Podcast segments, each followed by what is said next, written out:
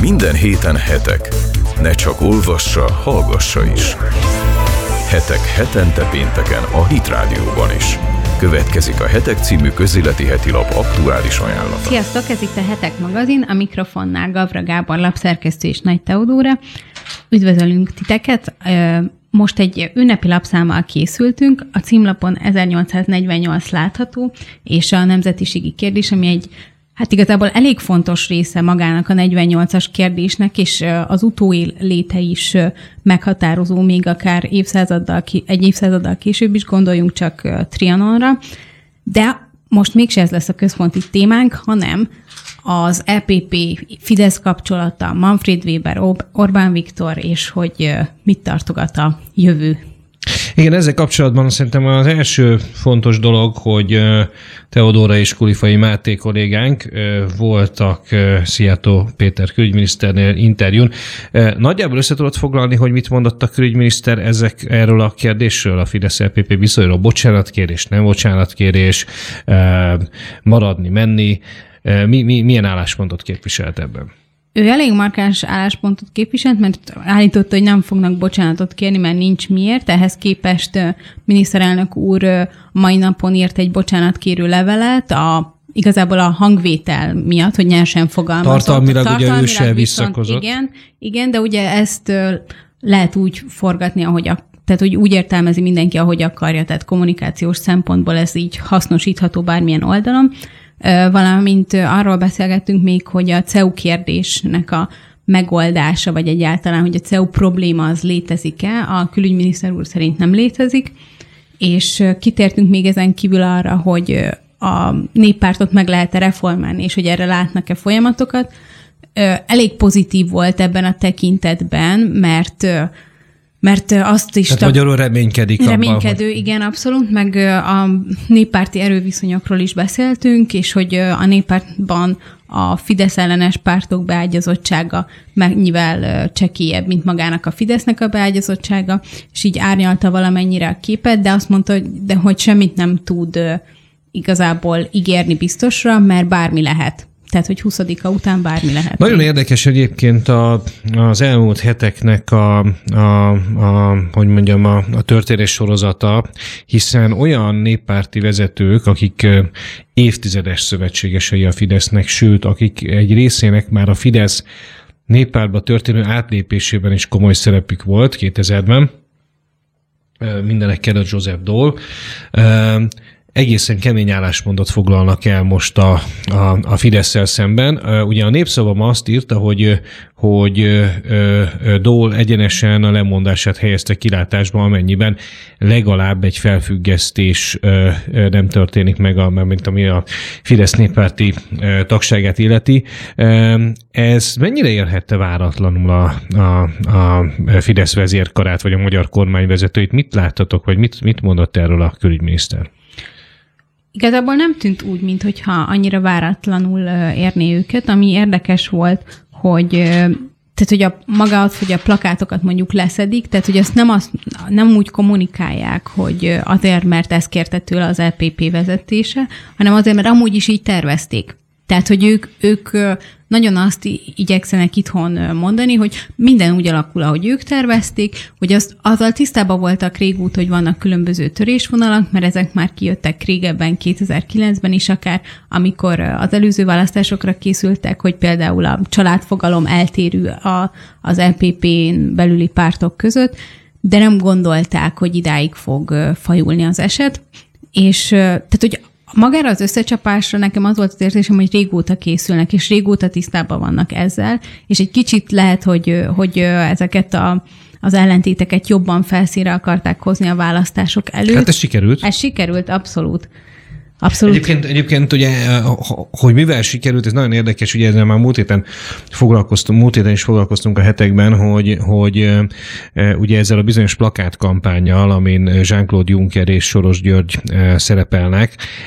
Nagyon érdekesnek tartom személy szerint azt, hogy, hogy az LPP ezen háborodik föl. Szóval ez, ez, meg ez a számomra, ügyön. meg a CEU ügyön, amik, ezek... amik, hát legyünk őszinték, a magyar belpolitika belpolitikai kérdések közül, hát mind a kettő marginálisnak tekinthető. Tehát a, a, ennél, ennél, ennél, hogy mondjam, ennél súlyosabb dolgokon is fel lehetne háborodni. Szóval az, hogy, az, hogy egy, egy magánegyetem Budapesten működik, illetve bocsánat, nem, tehát egy magánegyetem amerikai képzést adó ö, ö, ö, ö, tanszékei azok Budapesten működnek-e, vagy Bécsben, vagy csak a magyar képzést adó, vagy magyar diplomát adó tanszékei működnek Budapesten, illetve, hogy a kormány milyen plakátokkal szórja tele az országot, hogy azt hiszem azért ennél vannak fajsúlyosabb ö, ö, magyar belpolitikai problémák is, amin adott esetben föl lehetne háborodni. Igen, és főleg annak a tükrébe, hogy arra hivatkoznak, hogy a néppárti értékek, az alapértékek sírelme valósul meg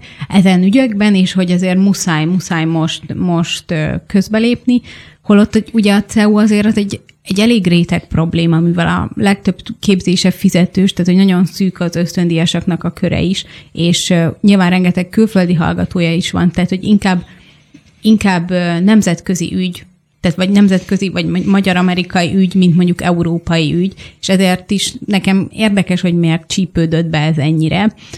Viszont az is érdekes, hogy, hogy ugye azt mondják, hogy a bajorok akarják majd finanszírozni a CEU-nak egyes képzéseit. Igen, úgy tűnik, hogy, úgy tűnik, hogy a, a Weber féle ultimátumon kívül, ami, ami ugye még a múlt hétnek a, a fejleménye volt, és amire részben úgy néz ki, hogy, hogy konstruktívan reagált a magyar miniszterelnök, ezen kívül is úgy néz ki, hogy a, a Weber és az ő CSU-s kollégái, illetve maga Bajorország igyekszik tényleg mindent megtenni azért, hogy például a CEU Budapesten maradjon, de még egyszer mondom, hogy ez egy nagyon, nagyon, hogy mondjam, furcsa fejlemény, hogy ez ennyire fontos a számukra, miközben természetesen mindenkinek szíve joga prioritásokat választania egy-egy ország politikai életét illetően, de, de az, hogy a, a Bajor állam, illetve a BMW beszállna a CEU finanszírozásába, és ezzel Európai Uniós kötődése lenne a CEU-nak, amivel már nem vonatkozna rá felsőoktatási törvény,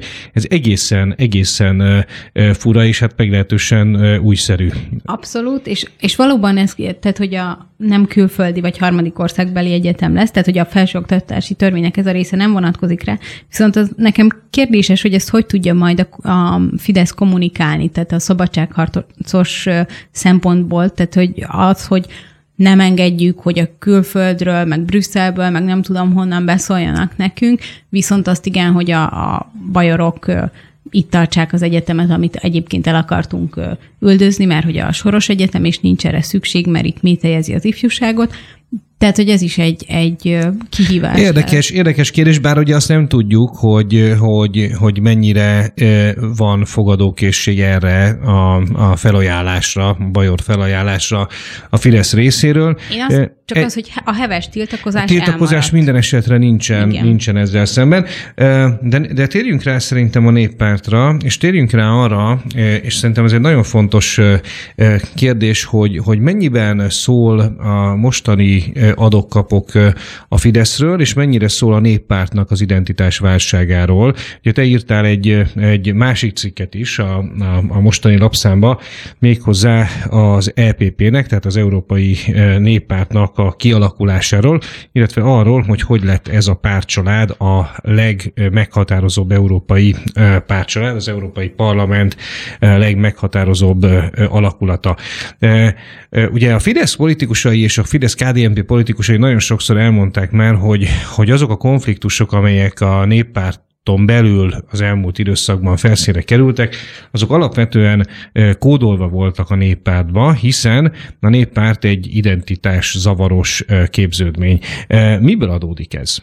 Ez abból adódik, és igazából a, ezt a fideszesektől hallottam én is legtöbbet, hogy a, a néppárt magát egy ilyen jobboldali centrista pártként definiálja, aminek az az érdeke, hogy minél, tehát egy ilyen ernyő szervezetként, gyűjtő pártként mindenféle jobboldali és centrista erőt magába olvaszt, viszont hogyha ha megnézzük, tehát ezekben a részletkérdésekben nagyon más a jobboldali álláspont, meg egy, egy, egy ilyen centrista középpártnak az álláspontja, tehát akár a migrációt vesszük, vagy a családat, akár ilyen, ilyen politikai, morális kérdésekben nagyon eltérnek egymástól, és, és egy idő után, miután a, a, az Európai Parlamentnek a, a működése átalakult, tehát hogy társ törvényhozóvá váltak, fontos volt, hogy kinek mekkora frakciója van. És erre rájöttek az akkori LPP-s képviselők, hogy minél több embert be kell hoznunk magunkhoz, mert a, minél több. Ez magyarul egy nemzeti parlamenthez hasonlóan Igen. kezdett el működni az Európai Csak ott Parlament. az, a, az a, a különbség, hogy még a nemzeti parlamenteknél muszáj, vagy a, a, tehát hogy akkor tud egy néppárt, akár a Fidesz, vagy annak idején, amikor a, az MSP volt kormányon, tehát hogy akkor tud stabilan működni, hogyha párt egység van, párt fegyelem van, frakció fegyelem, amit sokszor a... Hát azért az MSZP-nek az ellenkezőjét igen, is igen, bebizonyította. Igen, a Fidesz viszont ebben, ebben remekel, és hát én is szeretik amúgy a néppártban, ez egy ilyen zárójeles megjegyzés. Viszont, hogyha nincs, tehát ugye ehhez kell egy egységes alap.